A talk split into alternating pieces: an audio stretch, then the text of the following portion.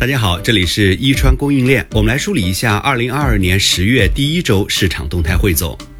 首先，我们来关注巴西市场。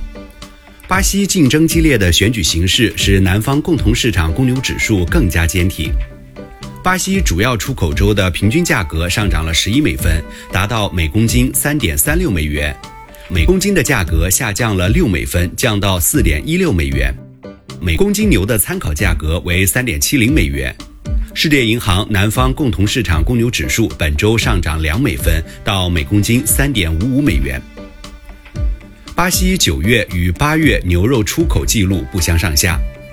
巴西九月份出口了二十点三万吨牛肉，九月平均出口价格为六千零一美元每吨，环比下降百分之二点一。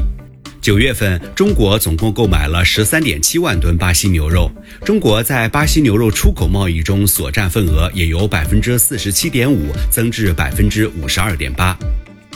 巴西成品牛价格略微下降。普通肥牛的参考价格为二百七十雷亚尔，出口到中国的肥牛为二百九十五雷亚尔。巴西肥牛的平均价格在本周下降了一雷亚尔，到二百六十一点四雷亚尔。我们再来关注乌拉圭市场，乌拉圭九月出口值为三月以来的最低值。乌拉圭九月份出口两万八千八百一十吨牛肉，为六月份以来的最多数量，平均价格为六千九百零八美元，为三月份以来的最低水平。对中国出口的平均价格增加了每吨七十五美元，达到五千八百七十八美元每吨。五谷冷冻产品同比增长百分之二点四，达到六千三百零七美元每吨。部分背带骨肉下跌百分之零点七，为每吨四千六百二十二美元。乌拉圭出口至欧盟的冷冻牛肉大幅减少。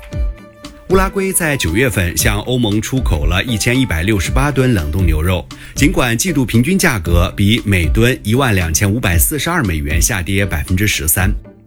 乌拉圭成品牛价格继续下调，该行业提供的价格约为每公斤三点七零美元，肥牛的价格范围从三点四零美元到三点五零美元不等。如果它们很重的话。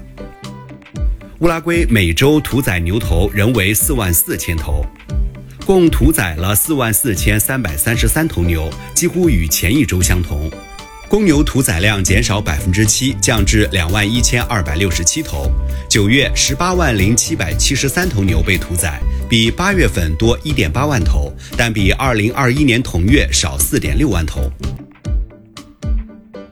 再来关注巴拉圭市场。巴拉圭九月份约屠宰了二点五万头牛。巴拉圭出口工厂的牛屠宰量为十七万一千一百三十一头，尽管同比增加了百分之五，但比八月份减少了近两万五千头。二零二二年前九个月，巴拉圭出口工厂屠宰了一百六十六万头牛，比二零二一年同期减少了八万头。巴拉圭成品牛价格稳定。普通肥牛每公斤三点二零美元，肥牛二点七零美元。